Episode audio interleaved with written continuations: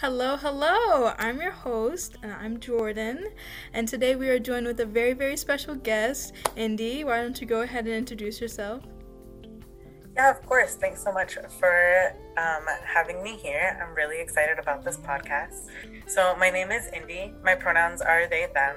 Um, I identify as trans, non binary, agender, as well as queer slash pansexual. Um, I currently occupy the unceded land of the Kumeyaay people, also known as Chula Vista, California, and I work at GLSEN as um, one of the youth program associates. So, a little bit about my background I've been doing youth organizing work um, for about 10 years. Um, a lot of my background has been in working with homeless youth, so like pretty much like 13 to 25. Okay. that was really good. That was that was the most in-depth background that I've ever had and it was amazing. So awesome, awesome. So, today we are going to be talking a little bit about the impact of LGBTQ discrimination in schools, and then we'll be transitioning to the Day of Silence. That is kind of the theme of this episode. So, we're celebrating the Day of Silence, which is actually the end of April, which by the time it comes out, it'll be pre Day of Silence, but you know, the gist of it all.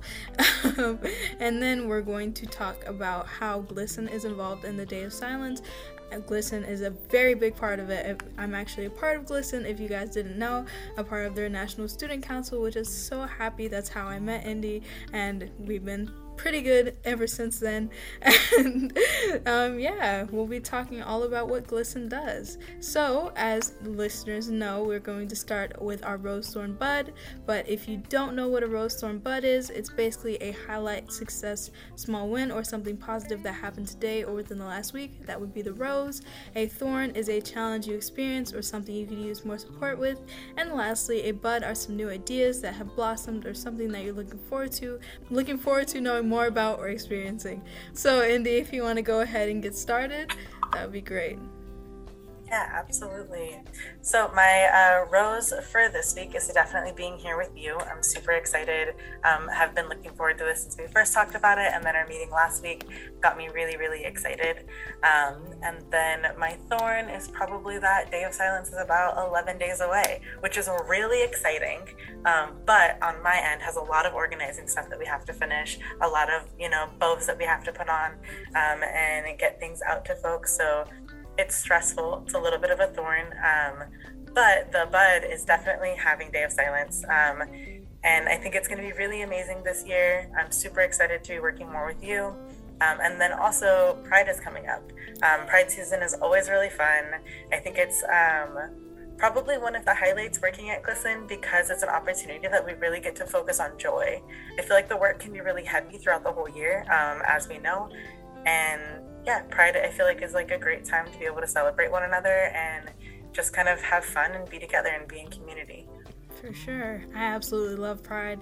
I've unfortunately only been to one like Pride festival and it's it was like the most amazing experience of my life, but unfortunately, you know, due to COVID and everything, I haven't been able to go.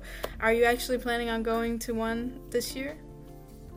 I'm not. Um, I still think like you had said with COVID stuff, being really careful with the like COVID precautions. Um, I think the parts that I really love about Pride are one like people speaking up and being so open about being a part of our wonderful, beautiful, diverse community, um, as well as like hearing a lot of the stories that people have to tell and like also supporting some of the more like grassroots like efforts that people are um, like working towards. And then, I mean, I feel like it's a little bit. Um, like a complex relationship, but I do appreciate a lot of the part, like the pride corporate type of things that come out. Um, I think like for me, like going into Target and seeing, you know, like GLSEN's logo on stuff and like knowing that like that that funding is coming directly to work with students like you. Um, but then also like some of the other ones that may not be, you know, benefiting GLSEN it's amazing right. to know that folks in like a rural community far away that like may feel isolated see something as simple as like a rainbow button and i'm like oh, okay like i'm here i'm valid i'm not alone in this um, and i think too like that's also what's important about a lot of like the advertisements right it's like that marker of not being alone and not being isolated um, I know for me, it was really important to find other people that were like me, even if I didn't have the language. And so that's like one of the beautiful things about Pride is that you have all these like wonderful like trans people being portrayed in media and like you know, being out about their identities, and um, even something as simple as like identifying um, adults that use like they them pronouns for example like that could mean a lot to a young person who may only know other young people who use those type of pronouns. And it's hard to imagine a future if you don't have anybody else who's living it. You know what mm-hmm. i mean? Like as a trans person. Um, right. But yeah that was a whole lot to say about pride but definitely a soft spot in my heart. No worries no worries. I think um I, am also gonna go and indulge in the rant for a little bit. I'm, I know that there was one teacher I had, and I was telling them about my identity, and they had like no clue about what non-binary even meant. I was like, "All right, bet I'm going to educate you," and the like it was a very uh, open conversation. It was very positive conversation, which I was not expecting at all. And then there was like some funny questions where they were like why do you go by they he pronouns? Why don't you just like invent something new? Like zim i was like hey there are other like neo pronouns and we had a, it's so cool. Yeah it did mean a lot to me for sure. That's an amazing teaching moment that you were able to to have for that person. Yeah for sure. And they their life was changed.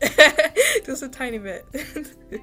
So just to get back on track with the episode um, i will go over my rose thorn bud. Um, a rose for me is just like I got this internship that I was really, really, really excited to work on. Um, so, yeah, it is a marketing internship, and I was just super excited to just get that position.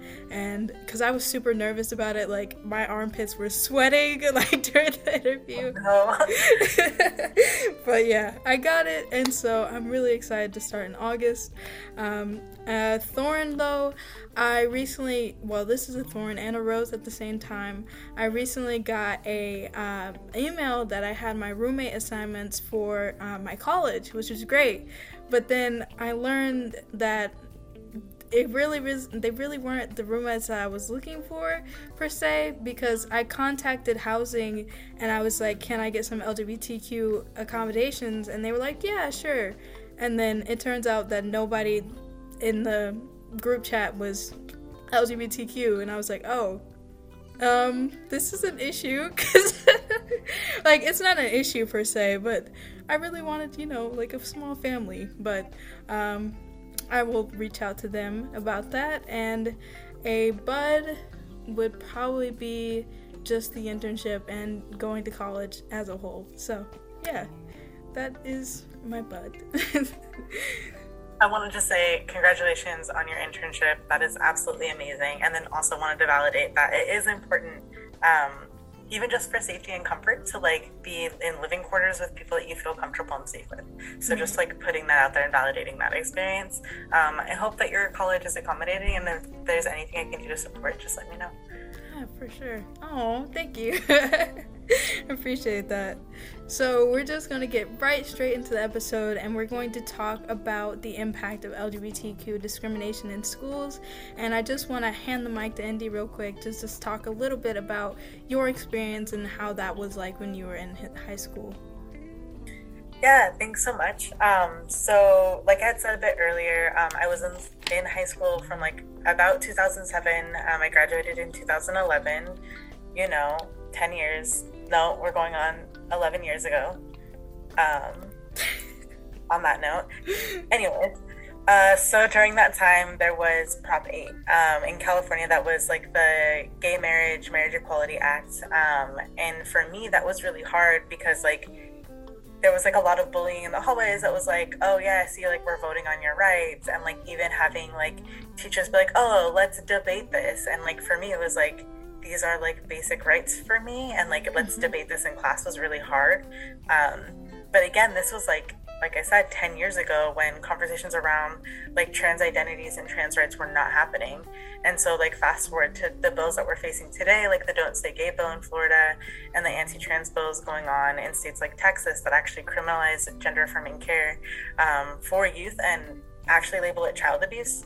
Um, I could only imagine that the experiences of students in classrooms today with similar like um, like debate topics and things like that would be incredibly harmful and challenging.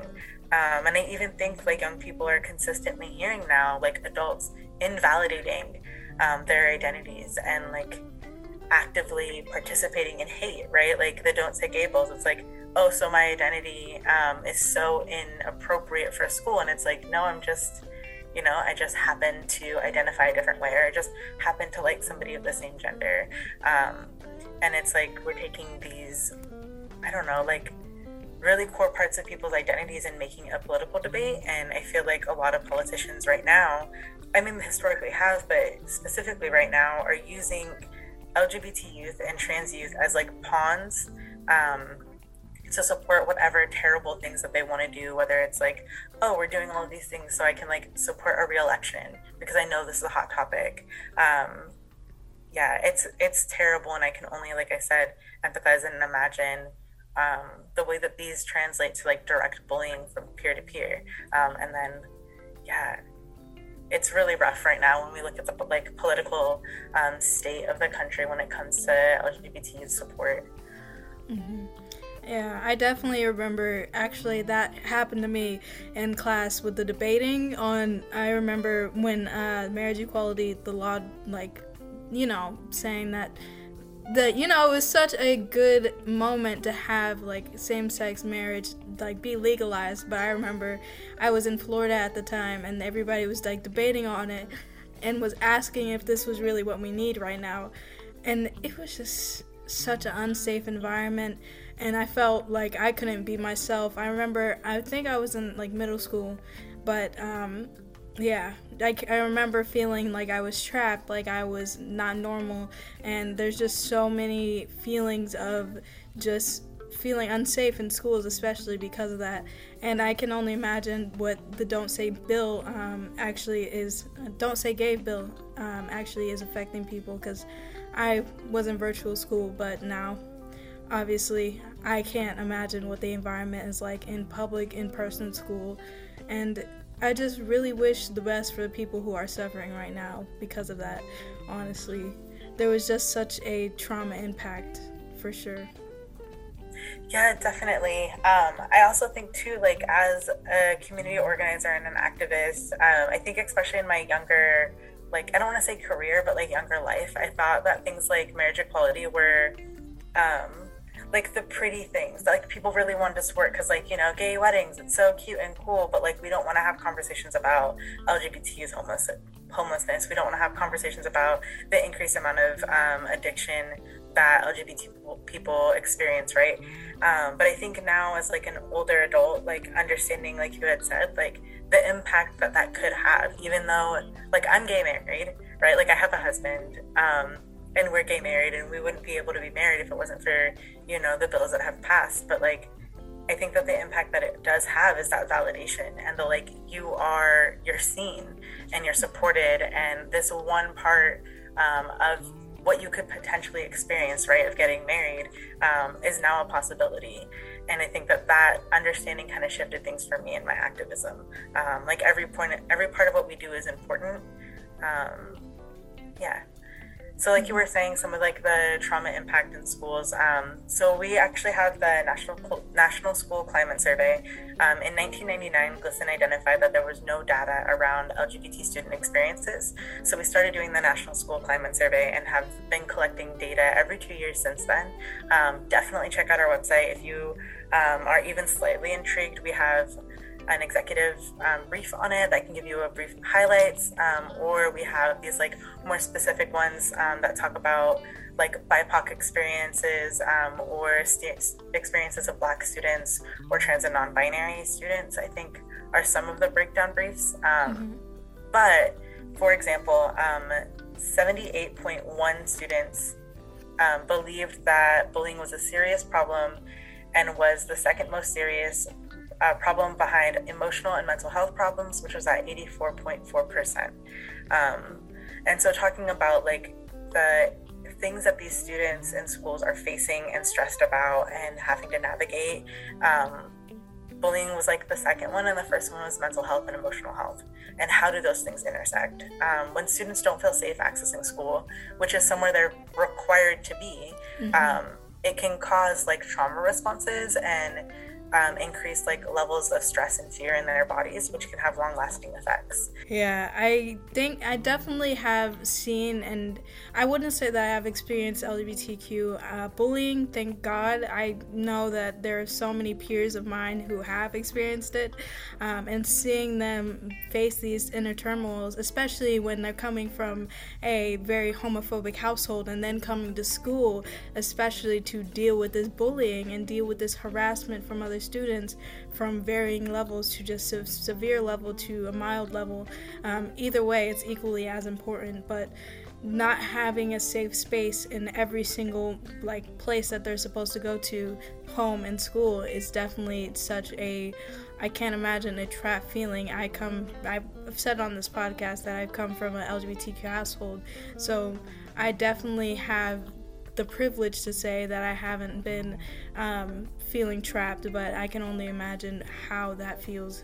Um, do you have any input on that? Yeah, um, so I think for me, like I did being, like I said, being out as a trans um, and queer student, there was a lot that had happened to me in school. And even things that now, I think I've said a few times, like 10 years later, I still carry um, and kind of have t- come like still come to terms with um, and still kind of working through to be honest some of the like the severity of the bullying that i had experienced. Um, i won't go into details but like i feel like as a younger person a lot of it was like oh minimizing it. Um, and then now like kind of coming to terms with the ways that those things impacted me and the relationships that i have.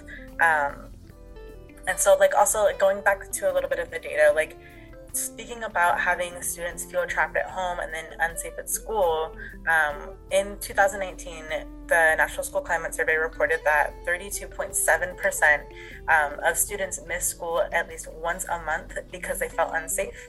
Um, 77.6% avoided school functions and 71.8% missed extra, extracurricular activities because they felt unsafe.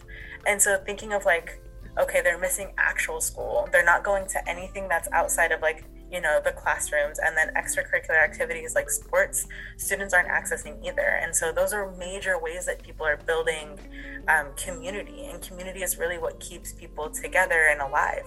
Um, if you're feeling alone, if you're feeling isolated, um, and then now you have no way to build out of that, it can be really, really challenging. Um, I know for me, when I was in high school, I was also experiencing homelessness and was living in a group home that was actually ran by a Catholic organization. Um, and unfortunately, they were very not great, um, to say it kindly. Um, mm-hmm. And so then, like, experiencing some of the really like messed up things at school, and then the comments from teachers and peers, and then also going to what was supposed to be a home, right? Um, and feeling unsafe there and feeling like my identity was invalid and oftentimes challenged um, was very hard. Um, and then, like, going a little bit back to the statistics, like, when we talk about what students are experiencing in schools, only, um, well, 56.6% of students did not report that they were being harassed um, because they didn't think anybody would help. And out of the folks that did report, only um, actually 60.5% um, reported that the staff did nothing um, or just told the students to ignore it. And so, thinking about adult allies and thinking about the folks that um, students are supposed to rely on, if you don't have anybody showing up for you or you feel like nobody will, um, that makes things so much worse. And so, like like I had said, like my own experiences being in school, like there was really uh, maybe one teacher that I felt safe going to, and even then, I remember when this like um, I got followed through school, and somebody was like, yelling, you know, slurs and stuff at me um, from one side of campus to the other. And so by the time I got to class, I was distraught and uh, I wasn't going to say anything. Like, I just, I don't know, I just felt like I had to deal with it. Um, or like it wasn't worth it. And so one of my friends actually was like, hey, this is not okay. Like, I'm going to say something. And luckily, the teacher that we had spoke to ended up being a huge advocate of mine and actually is still a friend today.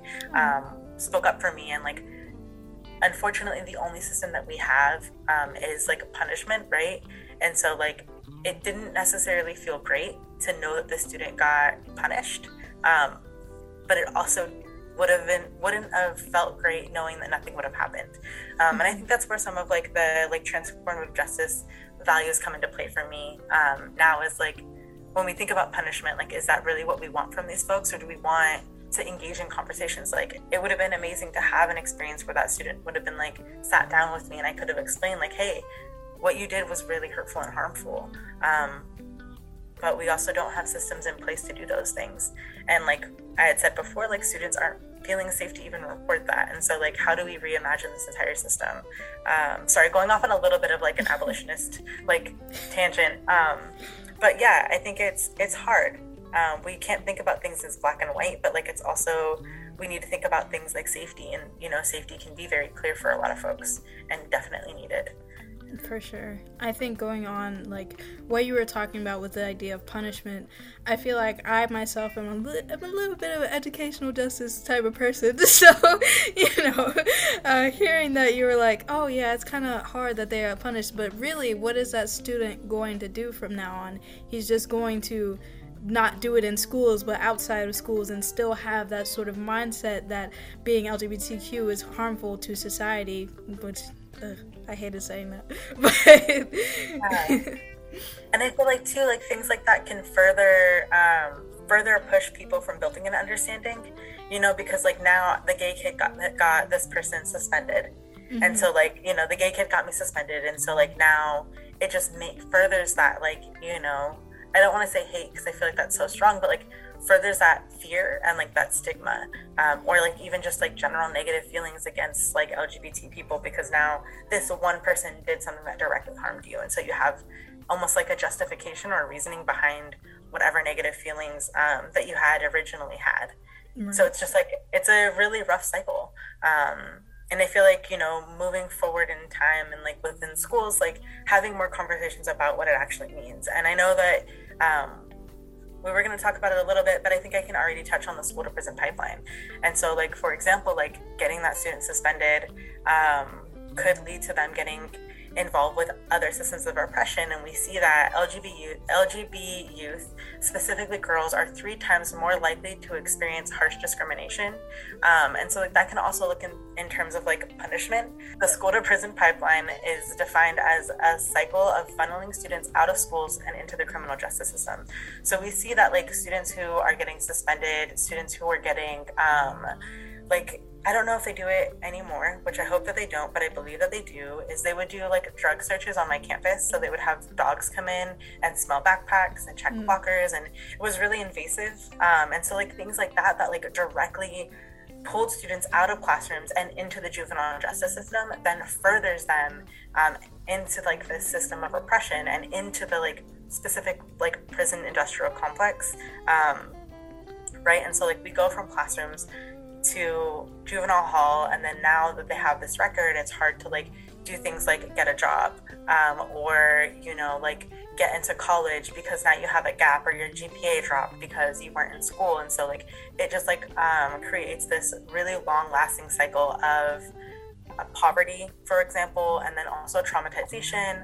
Um, and so we also see that the ways that like the juvenile justice system is not set up for support for anybody but like um, trans students and LGBT students um, are like specifically experiencing negative things within these systems. Like, for example, how you talked about like being non binary and needing to find like rooming accommodations, right? Like, in the juvenile justice system, like you are forced to go into these like binary systems, which alone can be traumatizing. And then on top of that, now you have no rights, right? Mm-hmm. Like your body is consistently being invaded.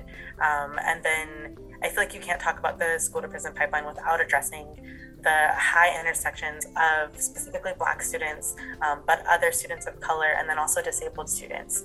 Um, there's like so much more to it. I know that's not the topic for today, um, but I think it's really important to set up the framework on why things like Day of Silence is so important um, and why this like direct um, activist work is so important on creating systems of change for students.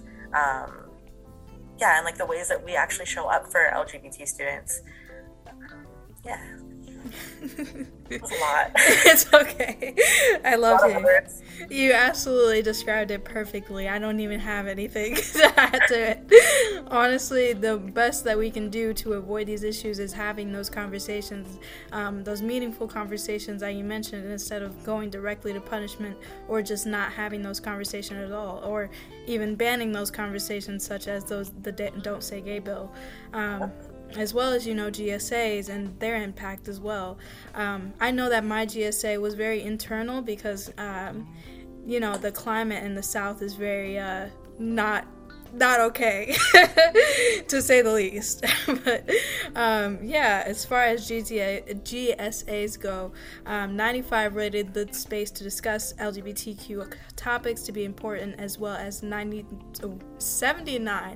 79.6% not 99 reported it as necessary so they could work with school staff to make a better school environment and i feel like if you lead your GSA and make sure that they are included in these conversations. Make sure they are actually um, going outside of the space to create, I, I wouldn't say uncomfortable conversations or conversations that nobody needs to hear, but conversations that people need really need to hear just in order to create a safe environment both in school and equip others with the tools outside of school um, especially when it comes to college or even the workforce or just other places where um, i guess it's not really prioritized to make the space um, the space like more inclusive um, less about college but more about the actual workspace in general. Um, yeah that's all i had to say yeah, um, also with GSA is like some of the like amazing impactful things that I'm seeing students do now are like they're even doing their own PD, so like their own professional workshops that they're doing for the staff on their campuses. And so doing workshops around pronouns and how to like respect some of the students that may be using neo pronouns, for example, like zir and zir, um, or using like they them pronouns. Um, like that is so incredible and amazing. And you know baby high school Indy could never imagine of doing something that incredibly impactful. Um, and also like it's known now i don't have the exact statistic but if you check out our national school climate survey i can guarantee you um, it's in there. But there is data around supporting the idea that um, if a school has a GSA on campus, that the entire school reports feeling safer. So even not like non-LGBTQ plus students and staff feel safer because they have an LGBT um, focused club like a GSA on campus. And so we're seeing how impactful these groups can be, even if it's just like a bunch of, you know, really rad students getting together and talking about books or anime or music um, for an hour a week. You know what I mean? Like even just that presence um, can create an entire shift on a campus. Um, so yeah, GSAs are incredibly important. Absolutely. Do you want to talk a little bit more about like your sort of experience with activism and just alleviating LGBTQ di- discrimination in schools? Yeah, absolutely. Um, so, talking a bit more about GSAs, um, I was my freshman year of high school. We had a GSA, and then as soon as that person who was running it graduated, it kind of dissipated. Um, and so, by my junior year, um, I was like, we need a GSA. This is super important. Um, so I kind of kicked life back into our GSA um, and then started doing um, planning for Day of Silence. So that was my first community organizing type event, unless you count creating a petition in like first grade to get Pajama Day back because, you know, baby Indy really wanted to wear pajamas to school. Um, but as far as like actual community organizing, Day of Silence was my first thing. And that really made me feel um, empowered I know for Day of Silence, I didn't have faculty support. Um, a lot of the teachers and stuff were like not on board with it, really fought back and were like, how are we supposed to have um, like class discussions if people aren't speaking? Um, and I was like unmoving on participating. And so we only had a handful of students who did it, um, but we held through the whole entire day. Um, we did have a handful of faculty that were in support. I had those little like palm cards that GLSEN provides that have information about what Day of Silence is. And kind of the reasoning behind it. And so passed those all out. And then we did like a little march um, at lunchtime around the entire campus. The like eight people who were originally a part of Day of Silence. And then through that march, I think we ended up with like 30 or 40 students. Um, so it was really rad to just see people pop up and just join in with us.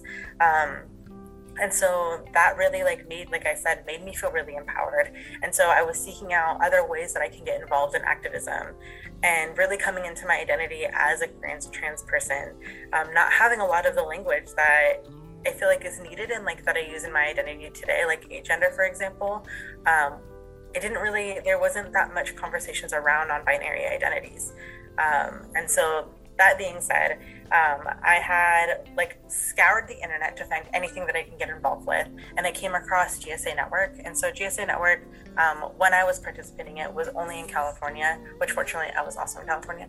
Um, they had something called the Queer Youth Advocacy Day, so I had applied and I got accepted, um, and it was incredible. It was the first time that I had ever been surrounded by so many queer and trans people um, let alone other students. Um, and then also seeing these like beautiful trans adults. I'd like never met a trans person um, besides like one other young person that was like a year older than me.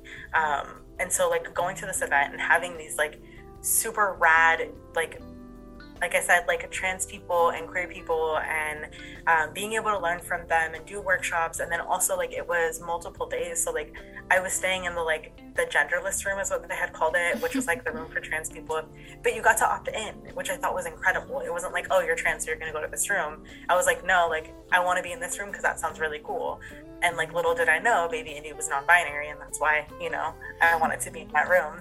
Um, but something that was, I feel like, the most impactful for me about that, besides connecting with other people like me, was some of the advocacy work that we did.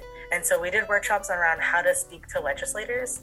And so um, there was a whole bunch of us that actually went to the Capitol in Sacramento and advocated for bills like the Fair Education Act, which required um, fair, accurate, inclusive, and respectful um, curriculum inclusion around LGBT folks and LGBT history.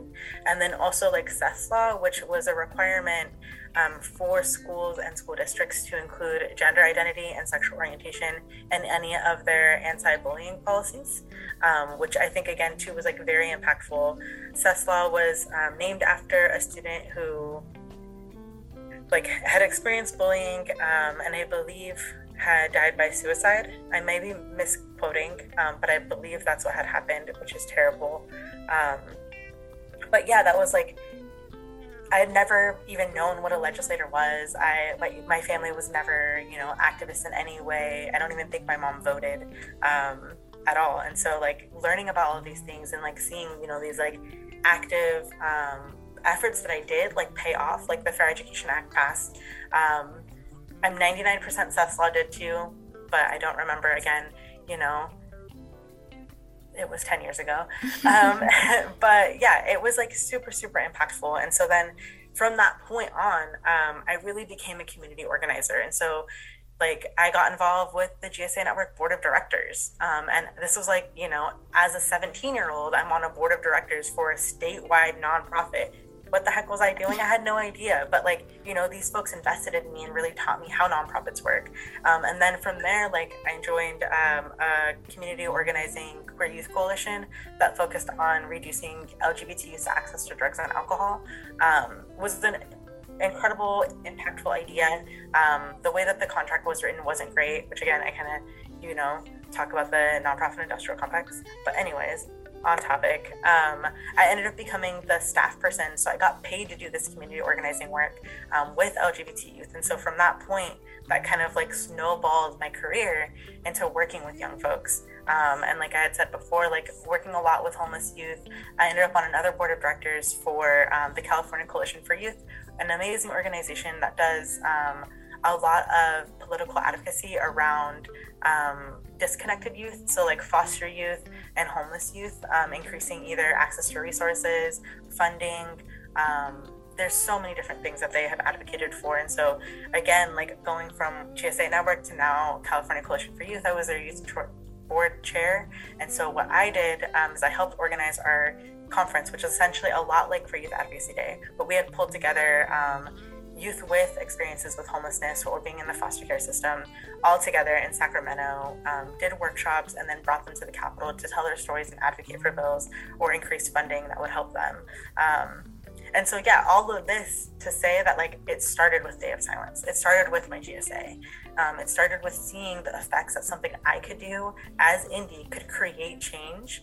Um, was really really empowering. And now fast forward to you know 2022 now i'm working at GLSEN who started day of silence. Um, GLSEN who has been supporting day of silence you know for so long. And so it's just it's incredible. And i feel like a lot of folks can um, minimize the impacts that day of silence can be like oh it's just people being quiet. And it's not that.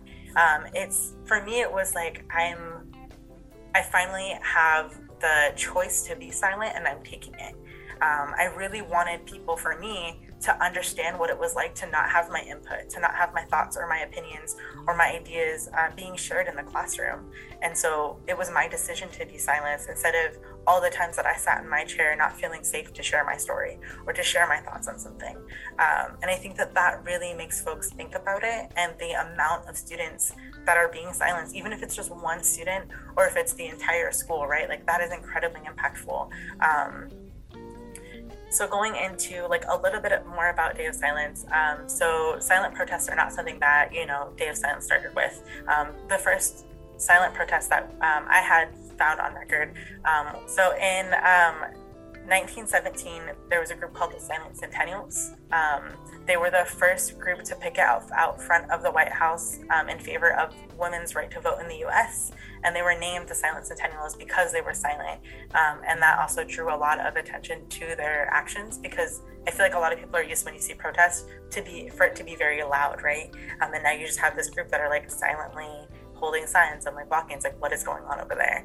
Um, and so then again, too, later in that year, um, in 1917, the NAACP um, had a huge uh, silent protest, which was called the Silent Parade um, that was in response to the deadly and violent attacks targeting Black people all over the country, but specifically in Waco, Memphis, and East Louisiana. And yeah, so yeah, later in um, in the year of 1917, the NAACP organized um, a protest that was called the Silent Parade, and it was in response to the deadly and violent attacks um, against Black people all over the country, but specifically in Waco, Memphis, and East St. Louis. Um, and the response to that was really terrible. Um, I don't want to go into too much detail because it can be very uh, triggering or hard for folks to hear. Um, but that was like another really, really impactful moment um, of silent protest when they first were recorded, right? I mean, I can imagine prior to 1917, somebody had thought about doing a silent protest, right? But this is what we have access to as far as records. Um, and I think, too, it's really important to give that background because when we talk about Day of Silence, like I had said before, it's not about one person. Um, if one person participates, that's impactful, but it's that collective piece of it that we have folks that are participating in Day of Silence internationally. Um, GLSEN focuses on the US, and that's where a lot of our resources are. Um, that's where people can register if they're in the US, but I can't tell you how many emails I've gotten from people who are all over the country. From um, I've gotten emails from like folks that are in China, folks that are in Canada, um, a lot of folks in Latin America that are like, "Hey, how can I register?" I'm working on figuring out the logistics on that because our registrants get swag. There's like an issue with shipping, things like that. Um, but it's incredible to see and hear the stories of that folks are sharing of their participation in Day of Silence. Um, yeah, I think it's so much bigger than just being quiet. Is my like wraparound of all of Day of Silence. Because um, I feel like people on the outside just see it that way, right? And it's like, mm-hmm. oh, I don't have to hear these students today, and it's like, no, think about it, like you know. Um, I think the overall message is that um, it's not, yeah, as you said, it's not about being quiet, but it's choosing to be quiet because it's it's such a big thing around the LGBT community that our voices are often silent, our voices are often dismissed, our voices are often just like pushed aside and overall it has that such a negative effect. I, this is like so when you're thinking about that effect and thinking about how it is to feel ignored and how it is feels to be dismissed overall, it's like yeah, day of silence and choosing to be silent has so much more impact when you really, really think about it. Um, can you tell me a little bit about actually the end of the sort of day about breaking the silence rallies? Yeah, of course. Um, so all of what we had talked about um, the importance of being silent and participating and getting support from you know teachers um, as well as like other school faculty and peers um, we do like a breaking the silence event and so um, at the end of the day we encourage folks to either get together or um, check our stuff out on social media um, to be able to break that silence. I think it can be really heavy. I think that might have been a mistake that I made when I was younger in organizing them is that we didn't break it. We just kind of carried it home. Um, and then it was like this like heaviness right? And so what's incredible about breaking the silence is that it does create that collectiveness that like people who are on campus that are participating can gather together and do it. Um, or if you are alone or even if you can't actually participate but you're showing up in solidarity on the inside um, you can check out our breaking the silence rally um, which i think is incredibly impactful because I feel like the there could be one student in like a really small rural town with a you know a school population of under a thousand, um, and nobody's participating in Day of Silence. They don't have a GSA or anything, but then you know they tune in and they see how many people were participating um, and they see how it is an international cause and how so many people are showing up in support and in solidarity for lgbt students can be incredibly impactful i know we had talked a little bit about um, representation before but i feel like day of silence um, and like breaking the silence really gives a platform to show the like activist part of showing up and not the just like i'm here and i exist and that's um, like resistance you know what i mean? It's the like the part of like these are all of these people that are showing up and doing work. These are all the people that are you know here and um, really speaking out against you know anti-bullying um, i mean anti-lgbt either legislation or bullying um, or any type of discrimination that students are facing. Um, but yeah, so two parts of breaking the silence. You can definitely do it on your own. Um, you can engage with the folks that you're working with, um, or you can participate on our Instagram. We'll be doing an IG Live. We usually get some pretty rad influencers to join in, um, but the most important part, at least to me, is the students um, that are going to be a part of it. And so, you know, Jordan, no pressure, um, um, might be on there as well. Um, and we have some other amazing students that are on our national our national student council. Um, yeah. You best believe I'm gonna be a part of it. yes. Honestly, it, hearing it makes me feel so like empowered, and it hasn't even happened yet. I'm like, oh my god, I cannot wait for this. Um, I love how you said that. I love how you mentioned the people in rural areas and people who might not be actively able to participate either because they're not out or because of just that unsafe environment, um, especially in rural areas. I I was in a rural uh, area for some time, and it was it was something. It was it was something, but um, definitely, definitely seeing that all across the world and seeing that GLSEN is like actively promoting this event, seeing the people a part of this event is just such an empowering, inspiring feeling. It's like, wow, I can't believe I'm in a time where I get to witness this. it's absolutely amazing. So, that being said, Day of Silence, you should definitely participate if you are able to, and you can definitely participate even if you are just alone in your room, um, seeing a, like seeing what GLSEN does. Um, so that is Day of Silence, and we're going to kind of transition into more about GLSEN since GLSEN is just this amazing thing, and I love being a part of it. yeah. Yeah. Um, another thing that I did just want to say on Day of Silence oh, yeah. is that even if you're not in school, you can participate. We actually have um, some amazing partners that are participating that are either corporate or we have like a mental health um, group that we partner with as well that will be participating in Day of Silence. And so even if you're not in school, you can still participate. And then also, you know, leading into more about GLSEN, if you are not in school, you can still support and participate in GLSEN as well. Um, we have some really amazing things that we focus on. For example, we have an entire policy department. And so these are some amazing, amazing people um, that are focused on supporting either local or national efforts um, to either fight some of these anti LGBT bills or support bills that, you know, um, make life a little bit easier for LGBT students. And so they're great. Um, 10 out of 10 would recommend connecting with our policy folks. Um, we also have an amazing Devo team. So I had talked about a little bit ago. Um, some of the partnerships that we have are really, really awesome um, and show up.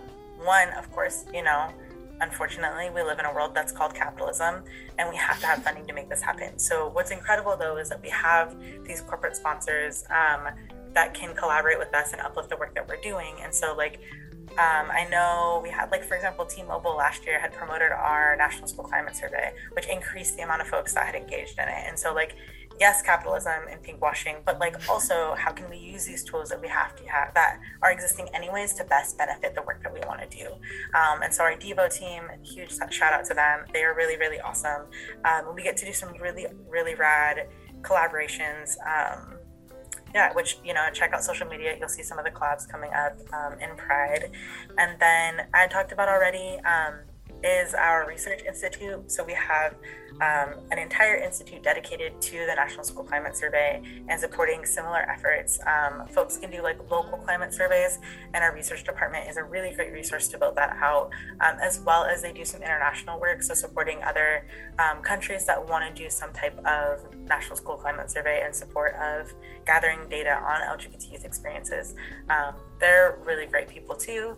Um, and then I feel like one of the most accessible parts about GLSEN um, one is me. No, I'm just kidding. Um, it's our chapter network. Um, so GLSEN has a national chapter network. So um, they're all absolutely amazing people. Um, they're groups of volunteers that um, do a lot of the organizing in their local areas to get either resources out about GLSEN or show up for LGBT youth, um, organize events. I know the San Diego GLSEN uh, chapter did like a roller skating event, which was really rad. I know a lot of people are doing queer proms um, and rainbow graduations, and so our chapter network is incredible. Um, if you do want to check out and see if you have a local chapter, it's um, glsen.org. So G L S E N.org slash chapters. Um, and that'll give you a list of the existing chapters. If you don't have one in your area and you're like, oh my God, we need this, um, connect with us. We can help you support creating one um, and getting some of these like amazing resources directly in your areas.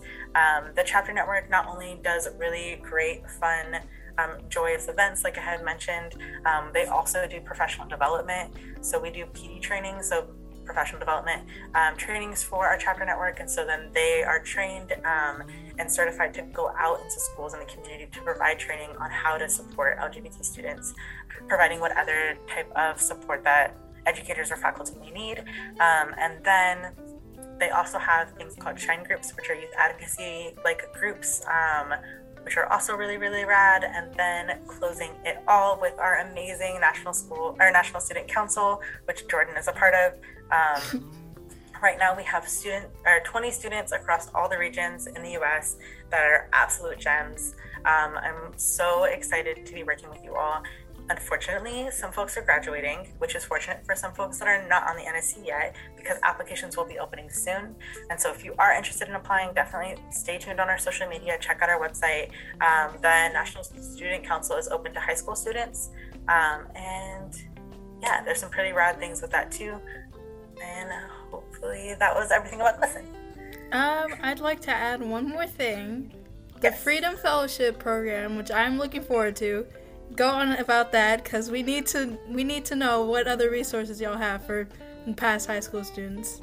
yes, how could I possibly forget about the Freedom Fellows? Um, so it is actually a new program. Maybe that's why I forgot about it, giving myself a little bit of grace, right?